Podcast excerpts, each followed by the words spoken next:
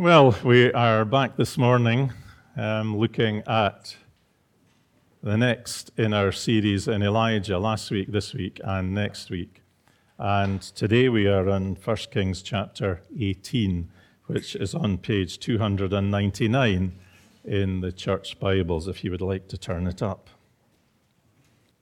Now, we saw last week in our, our first of Elijah's sermons, we saw that it was set in the times of King Ahab. And King Ahab was, as the Bible said, was the worst king that had ever reigned. He did a lot of evil things. And part of what he did was he married this wife Jezebel, who was from a foreign country. And she brought with her the religion of Baal or Baal, however you want to pronounce it. And that was very much a religion based on idols. Baal was the god of water and rain um, fertility, and pleasure. And so things had deteriorated rather much. And the time came that God was going to act and, and do something about his name being taken in vain. And so he sent Elijah the prophet. And last week we saw how Elijah was prepared through two or three different events for what we're going to be hearing about today. Elijah was reminded of God's faithfulness and of God's power and of God's protection. So we come this morning to the next story. It's a lovely story. It's quite a long story, but we're going to read it all, and I hope you get caught up in the um, in just the, the tale as we read it. So let's read chapter 18. After many days, the word of the Lord came to Elijah in the third year, saying, Go show yourself to Ahab, and I will send rain upon the earth. So Elijah went to show himself to Ahab. Now the famine was severe in Samaria. And Ahab called Obadiah, who was over the household. Now Obadiah feared the Lord greatly, and when Jezebel cut off the prophets of the Lord, Obadiah took a hundred prophets and hid them by fifties in a cave and fed them with bread and water. And Ahab said to Obadiah, Go through the land to all the springs of water and to all the valleys. Perhaps we may find grass and save the horses and mules alive and not lose some of the animals. So they divided the land between them to pass through it. Ahab went in one direction by himself, and Obadiah went in another direction by himself. And as Obadiah was on the way, behold, Elijah met him. And Obadiah recognized him and fell on his face and said, is it you, my lord Elijah? And he answered him, It is I. Go, tell your lord, behold, Elijah is here. And he said, How have I sinned that you would give your servant into the hand of Ahab to kill me? As the Lord your God lives, there is no nation or kingdom where my Lord has not sent to seek you. And when they would say he is not here, he would take an oath of the kingdom or nation that they had not found you. And now you say, Go tell your lords, behold, Elijah is here. And as soon as I have gone from you, the Spirit of the Lord will carry you I know not where. And so when I come and tell Ahab, and he cannot find you, he will kill me, although I, your servant, have feared the Lord from my youth. Has it not been told, my Lord, what I did when Jezebel killed the prophets of the Lord? How I hid a hundred men of the Lord's prophets by fifties in a cave and fed them with bread and water? And now you say, Go tell your Lord, behold, Elijah is here, and he will kill me. And Elijah said, As the Lord of hosts lives, before whom I stand, I will surely show myself to him today. So Obadiah went to meet Ahab and told him. And Ahab went to meet Elijah. When Ahab saw Elijah, Ahab said to him, Is it you, you troubler of Israel? And he answered, I have not troubled Israel, but you have, and your father's house, because you have abandoned the commandments of the Lord and followed the Baals. Now, therefore, send and gather all Israel to me at Mount Carmel, and the 450 prophets of Baal and the 400 prophets of Asherah who eat at Jezebel's table. So Ahab sent to all the people of Israel and gathered the prophets together at Mount Carmel. And Elijah came near to all the people and said, How long will you go limping between two different opinions? If the Lord is God, follow him. but if Baal, then follow him. And the people did not answer him a word. Then Elijah said to the people, I, even I only, am left a prophet of the Lord, but Baal's prophets are four fifty men. Let two bulls be given to us, and let them choose one bull for themselves, and cut it in pieces, and lay it on the wood, but put no fire to it. And I will prepare the other bull, and lay it on the wood, and put no fire to it. And you call upon the name of your God, and I will call upon the name of the Lord. And the God who answers by fire, he is God. And all the people answered, It is well spoken. Then Elijah said to the prophets of Baal, Choose for yourself one bull, prepare it first, for you are many, and call upon the name of your God, but put no fire to it. And they took the bull that was given them, and they prepared it, and called upon the name of Baal from morning until noon saying, O Baal, answer us. But there was no voice, and no one answered. And they limped round the altar they had made. And at noon Elijah mocked them, saying, Cry aloud, for he is a God. Either he is musing, or he is relieving himself, or he is on a journey, or perhaps he is asleep and must be wakened. And they cried aloud and cut themselves after their custom with swords and lances until the blood gushed out upon them. And as midday passed, they raved on until the time of the offering of the oblation, but there was no voice. No one answered. No one paid attention. Then Elijah said to all the people, Come near to me. And all the people came near to him. And he repaired the altar of the Lord that had been thrown down. Elijah took twelve stones according to the number of the tribes of the sons of Jacob to whom the word of the Lord came, saying, Israel shall be your name. And with the stones he built an altar in the name of the Lord. And he made a trench about the altar, as great it would contain two seas of seed. And he put the wood in order and cut the bull in pieces and lay it on the wood. And he said, Fill four jars with water and pour it on the burnt offering on the wood. And he said, Do it a second time. And they did it a second time. And he said, Do it a third time. And they did it a third time. And the water ran round the altar and filled the trench also with water. And at the time of the offering of the oblation, Elijah the prophet came near and said, O Lord, God of Abraham, Isaac, and Israel, let it be known this day that you are God in Israel, and that I am your servant, and that I have done all these things at your word. Answer me, O Lord, answer me, that this people may know that you, O Lord, are God, and that you have turned their hearts back. Then the fire of the Lord fell and consumed the burnt offering and the wood and the stones and the dust, and licked up the water that was in the trench. And when all the people saw it, they fell on their faces and said, The Lord, He is God. The Lord, He is God. And Elijah said to them, Seize the prophets of Baal, let not one of them escape. And they seized them. And Elijah brought them down to the brook Kishon and slaughtered them there. And Elijah said to Ahab, Go up, eat and drink, for there is a sound of the rushing of rain. So Ahab went up to eat and to drink, and Elijah went up to the top of Mount Carmel. And he bowed himself down on the earth and put his face between his knees. And he said to his servant, Go up now, look towards the sea. And he went up and looked and said, There is nothing. And he said, Go again, seven times. And at the seventh time he said, Behold, a little cloud like a man's hand is rising from the sea. And he said, Go up, say to Ahab, Prepare your chariot and go down, lest the rain stop you. And in a little while the heavens grew black with clouds and wind and there was a great rain. And Ahab rose and went to Jezreel, and the hand of the Lord was on Elijah. And he gathered up his garment and ran before Ahab to the entrance of Jezreel. Amen. Let's pray.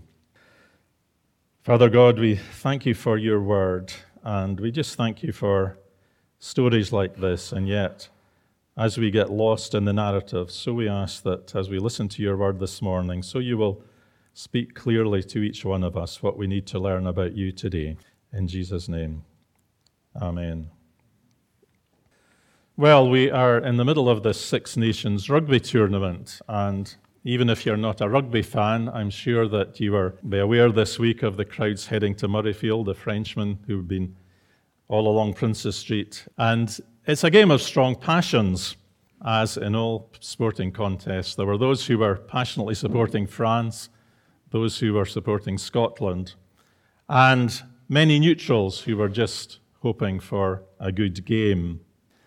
Well, in our passage this morning, we are preparing for a similarly passionate contest a contest between Yahweh, God, and Baal, but one in which neutrality is not an option. And we see that in the key verse in verse 21, where Elijah issues this challenge How long will you go on limping between two different opinions? If the Lord is God, follow him, but if Baal, then follow him. So that's the challenge that was issued. And as we look at it, I want to look under three headings that are on the back of the order of service. And as we do this, what we're trying to pick out is the lessons that God is teaching us about Himself in, in this, not about Elijah or not trying to make us, how can we be more like Elijah? But what we'll see is three things about God today. One, the ways that God works. Then, secondly, the decision that God demands. And then, thirdly, the prayer that God answers. So, firstly, let's look at the way that God works in verses 1 to 16. And it starts off after a long time, in the third year, the word of the Lord came to Elijah Go and present yourself to Ahab, and I will send rain on the land. So the chapter begins with this promise of rain, and then it ends when we get to verse 40 something with rain arriving. But there's a lot that goes on in between, isn't there? And why was that? Because if the drought was going to come to an end, if God had decided that, why did He not just send in the clouds? Well, just imagine if we had gone straight from chapter 18, verse 1 to the end of the chapter, how might the people have responded? Would they have said, well, it's obviously the Lord who sent the drought and then the rain? Baal is obviously a false god and the Lord the real one. We must all turn back to the Lord. Would they have said that? Well, I doubt it. It would have been something like, Thank goodness, at last, Baal has answered our prayers for rain. Because unbelievers always find an unbelieving way to interpret events, always an excuse not to believe. So, what the Lord had to do before sending the rain was to show definitively the people that God was the real God, that Baal was a false God. And he had to do it publicly, clearly, and, if you like, on national prime time. And he had to show that worshipping Baal and forsaking the real God had indeed been the cause of the problems that they'd been facing. Because God's purpose in all of this was to show them the way back to him. So, as we entered the chapter, Ahab had been searching all over the place for Elijah and never finding him. And so, God sets up this invitation to the contest. It's God who takes the initiative, it's happening on God's terms. And it starts with another command to Elijah go and show yourself to Ahab. Now, that's another difficult command, isn't it, for Elijah to follow as we realize that if, Eli- if Ahab got to Elijah, he would probably kill him. But as we saw last week, Elijah obeys all these seemingly difficult commands, and he goes. And on his way, bumps into this chap, Obadiah. Now, this is not the Obadiah who has a book in the Bible later on, that was somebody who came much later. This is Obadiah, and he's an interesting character, isn't he? Because he was a civil servant. Not that that necessarily makes them interesting, but he, um, he was a palace administrator and he was a believer in God. So you had Ahab, who was the king, who was totally against God, and you had Obadiah, who was the administrator, who was a believer in God. And he wasn't just a believer, he was a risk taker. He, he was faith in action, wasn't he? Because we read that he had saved a hundred prophets after Jezebel had killed some prophets, then um, Obadiah saved a hundred of them in caves. And how he did that, we don't really know, but the, the fact is that he did it. Now, Obadiah didn't want, didn't find water, but he found Elijah instead on his way to Ahab. Now, is that a coincidence? Well, I don't think so. God doesn't do coincidences. And this meeting that was set up between Elijah and Obadiah was set up by God for a purpose.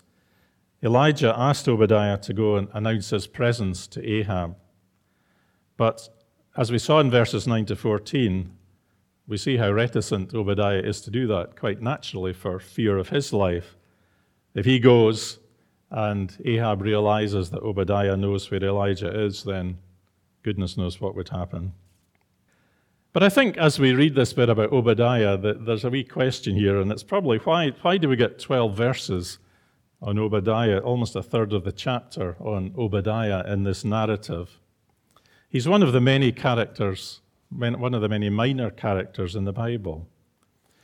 And I think it's showing us here two things about the way God works, two things we can learn about the way God works. Firstly, God works in different ways. And secondly, he uses different types of people. And we see this here as, as how God tries to reach Ahab. See, there's two different ways. There was the direct approach from Elijah. Elijah had been warning, he had been warning about rain, he had been passing on God's word. But there was also the planting of a faithful servant in the most important job in the king's household to be a witness to God. And that faithful servant had been quietly being used by God to save all these prophets from what would have been death at the hands of Jezebel. So, different ways, but also different types of people. Obadiah was very different to Elijah, wasn't he? Elijah was very much up front, larger than life. But Obadiah was a quieter chap, behind the scenes in the court. And because of his different personality and character and gifts, he was able to play a vital role at the heart of power. It's a bit like Joseph, if you remember earlier at the court of Pharaoh, or Daniel later in Babylon. They never compromised, but they served God where they were placed. And so, what do we learn from this? Well, I think we learn so many different things, but as I look around here this morning, I see people with all different types of personalities. And I see people who are placed in very different settings. I look around and I see quiet people, I see louder people, I see more confident people, I see less confident people. We're all different. And as I look around and as I think about the people in ENC, I see doctors, I see business people, I see teachers, I see retired people. And like Obadiah, many in secular workplaces where following Jesus is not easy. And if you're at school or university, you may be one of only a few Christians there, and the eyes of the world will be on you. But the lesson here, I think, is that God has put you there.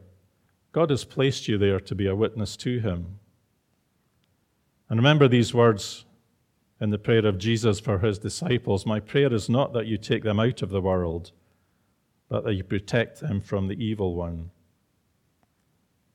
So God carries out His plans in different ways, using different types of people. And that should be both an, a challenge and an encouragement to each one wherever we are placed, we're placed there to work for the Lord. So back to the story, and um, soon after, Obadiah delivers the message to Ahab that Elijah wants to see him. Now, I don't know about you, but I might have expected an all guns blazing approach from Ahab at this stage. But he doesn't come across as very bold, does he? There's no kind of big threat that he's going to kill Elijah. There's just a blubbering, it's all your fault. Reminded me of a petulant child. It's your fault. No, it's not. It's your fault, etc., etc. And we might have expected Elijah to be trembling at this encounter. But in fact, what we see is Elijah is the one who is emboldened. He points out to Ahab who the real troublemaker is, who's the real cause of all the problems. And then he commands Ahab to gather everyone together and all the 950 prophets at Mount Carmel. And strangely, Ahab complies. He just meekly complies. You see, God was directing this meeting as well. He was working in Elijah to make this happen. He gave Elijah the strength. He, he, he worked through Ahab as well. I wonder if you can recount times where you're facing a fearful situation, not sure how you're going to handle it or what you're going to say. You pray to God, and He answers with a peace and an assurance and a way through that maybe surprises. I can think of lots of times when that's happened to me. And when that's happened, you know it's God at work, because that's a way that God does work to embolden His people so that His plans will be fulfilled. So there we have our first lesson in the ways that God's work, using different people in different places and emboldening his people at the same time. And then we come on to our second point, which is the choice that God demands. This is verse 17 to 39. So we've now got this big crowd gathering at the foot of Mount Carmel. Now, I'd imagine some of the crowds, when they were summoned, would think they were going to be bystanders, or we're, going, we're coming here to see a big confrontation between Ahab and Elijah. Because most people, I guess, as in any place, were following the, re- the lead of the leader, Ahab. What he said went, and they probably hadn't thought very much about, about it for themselves. But that wasn't the case, was it? Because the challenge was for everyone. They were actually on the pitch as well. And they get this challenge how long will you waver between the two opinions? If the Lord is God, follow him. But if Baal is God, then follow him. Doesn't it have echoes of choose this day whom you will serve? Or Jesus' words, you cannot serve two masters. See, that's a challenge that issued for all time to all people, and it's a choice that every one of us needs to respond to. Because it's a choice between life and death, not just life and death in this life, but eternal life. And that's important. And maybe some of us here this morning are still wavering. And if so, then this verse from Elijah is a challenge to you today. Who will you choose? You see, for all of us, there's no room for a kind of pick and mix approach of the people. There's no room for trying to get the best out of both worlds Baal for this and God for this. We can't just pick God on a Sunday, come to church, think that's good, and then follow the idols and pleasure on Monday to Saturday, having a foot in both camps.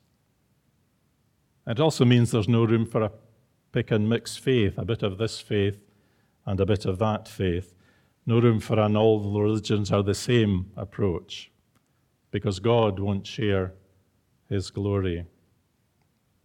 But for those who have already made the choice, notice the words. Elijah says, choose and then follow. It's not just choose, it's then follow. And so that's a challenge for us all today, I think. For daily, we face situations where we have a choice to make between actively and fully following Jesus or not. And it's a daily battle, isn't it, between sin and faithfulness to Jesus. John Piper wrote a book called Don't Waste Your Life, and I'm going to quote what I thought was a very relevant section out of that on this. He says, This war between sin and faithfulness is being fought along the line in every family. It is being fought along the line between truth and falsehood in every school, between integrity and corruption in every office, between pride and humility in every sport, between right doctrine and wrong doctrine in every church, and between laziness and diligence between coffee breaks. It is not a waste to fight the battle for truth and faith and love on any of these fronts. God demanded a response then, and He demands a response today. But as we look, see in verse 21, the initial response was silence. Human eloquence alone didn't yield a response. They were still hedging their bets. God had demanded a response, but they were still wavering. Even though it must have been pretty obvious that the so called God of rain couldn't do anything, yet the hardness of heart of Ahab was such that more evidence of Baal's impotence was needed. So God then moved to show them who was the real God with a sacrifice challenge a bull and a pile of wood, and which God could bring down fire to light the barbecue. And God made the challenge hard, didn't He? Because Mount Horeb, where it happened, was actually the center of Baal territory. It was where Queen Jezebel had come from. So this was an away match for God. But of course, God has a 100% away record, doesn't he? And Baal gets to go first. And Baal has all these prophets round about supporting him. Now, it's a wonderful story, isn't it? The prophets of Baal, with all their bustling activity, calling on the name of God all day long, a multi hour prayer meeting, in fact. It's a high energy approach, dancing round and round, looking for a big reward. And they were singing probably that famous song, Come on, Baal, light my fire. But after a morning full of activity, in verse 26, no one answered, no one paid attention. And then they had a lunch break, and the same thing happened all afternoon. And still, verse 29, no one answered, no one paid attention. And Elijah's mocking tone reinforces the futility of their actions, doesn't it? Maybe he's asleep. Maybe he's in the toilet. Maybe he's gone on a journey. And we laugh, of course, don't we? For we don't carry on like that, do we? We're much more refined. Well, maybe a reminder here that we too can easily think this way that the more religious activities we carry out, the more God will favor us. Activities may be good in themselves, but if the motive is not right, then they're probably not the right thing to be doing. And so then it's God's turn. Later on in the day, Elijah starts by, firstly, he symbolically rebuilds the altar that had been destroyed. Then he makes things more difficult by pouring on jars of water. And then a very simple prayer. And with that, the fire of the Lord fell. It was decisive. There was no TMO or five minutes of endless replays to decide the result. It was very clear. And the people responded in verse 39 The Lord, He is God. And what about Ahab? How did he respond? Well, we'll see a bit more of that next week. But we get a wee hint in the following verses when Ahab goes off to eat and drink and be merry again. Now, we've had this high, haven't we? And then we come on to verse 40, and I'm sure if you read it, as I was reading it, some of you were saying, oh no, here we go again. It's, um, it's the sort of vindictive God of the Old Testament going and Elijah slaughtering all the, the prophets, a bloodthirsty God. Can I just say a wee thing on this? And I think what this is showing us is that God hates apostasy. If God's word is rejected, there is punishment. And in fact, Moses in Deuteronomy 13, this is what was talked about would happen. And I think we live in New Testament times, and judgment isn't done like this nowadays, is it? Our judgment is going to come in the future. In the world to come, we will be judged. It's not that our judgment is going to be any less severe because we, we face the choice between eternal life or eternal punishment. And in some ways, I think that makes this very difficult for us because we don't necessarily, I don't think, tend to take um, the word seriously enough of what God is, is saying will happen in the future, how serious it is if we um, disobey His word and if we disobey Him.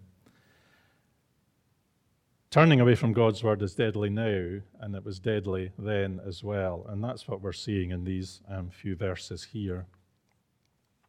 So that's the first two points how God works, and then the challenge God faces, and then very briefly, the prayer that God answers.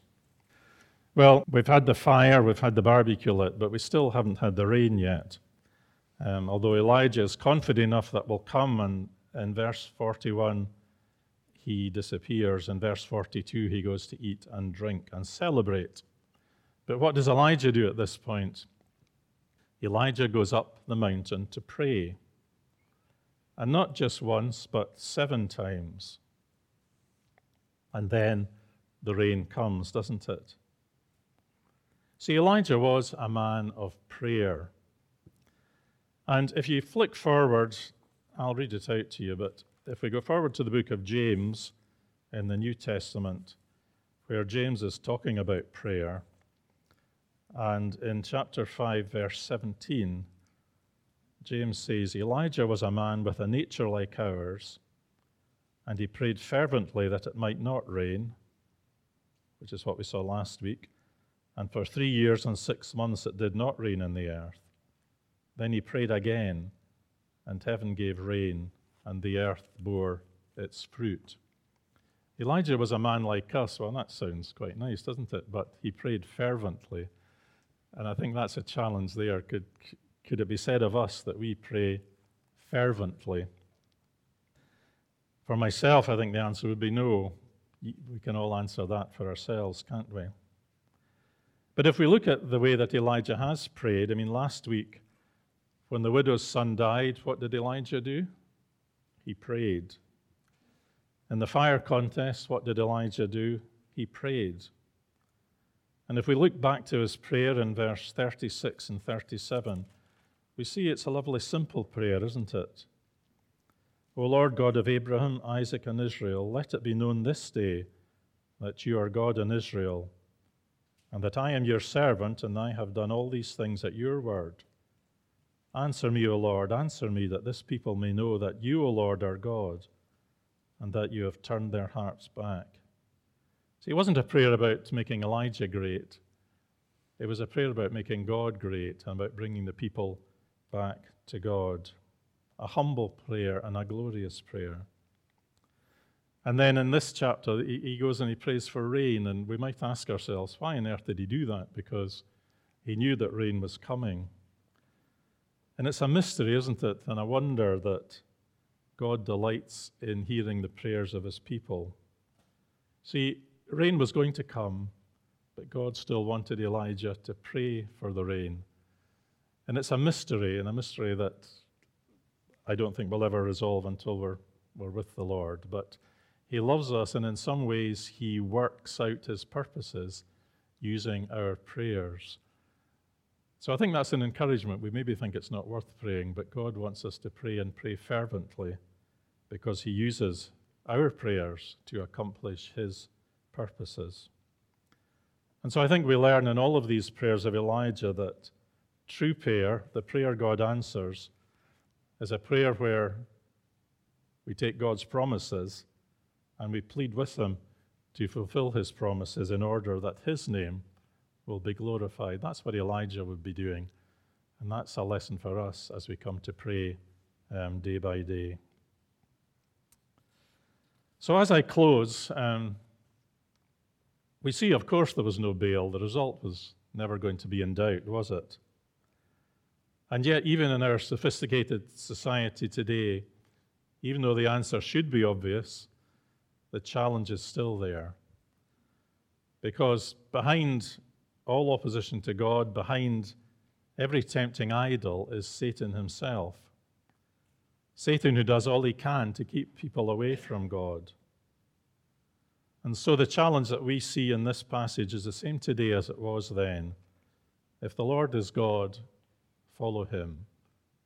If Baal, follow him.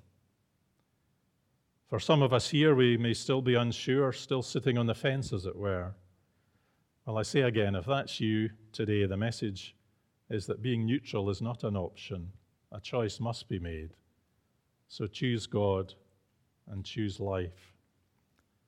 And for those of us who have chosen God, we just can't sit back the contest continues wherever God has placed us. For idols can easily tempt us astray.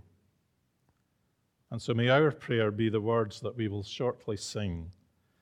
The dearest idol I have known, whate'er that idol be, help me to tear it from thy throne and worship only thee.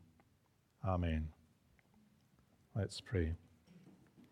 Father, we do pray that you will help us to digest your words, that the words will reach deep into our heart and they will challenge us, if we don't know you yet, to want to come and follow you. And if you are our Lord and Savior, help us to be more faithful in how we live each day for you, wherever you have placed us. In Jesus' name, amen.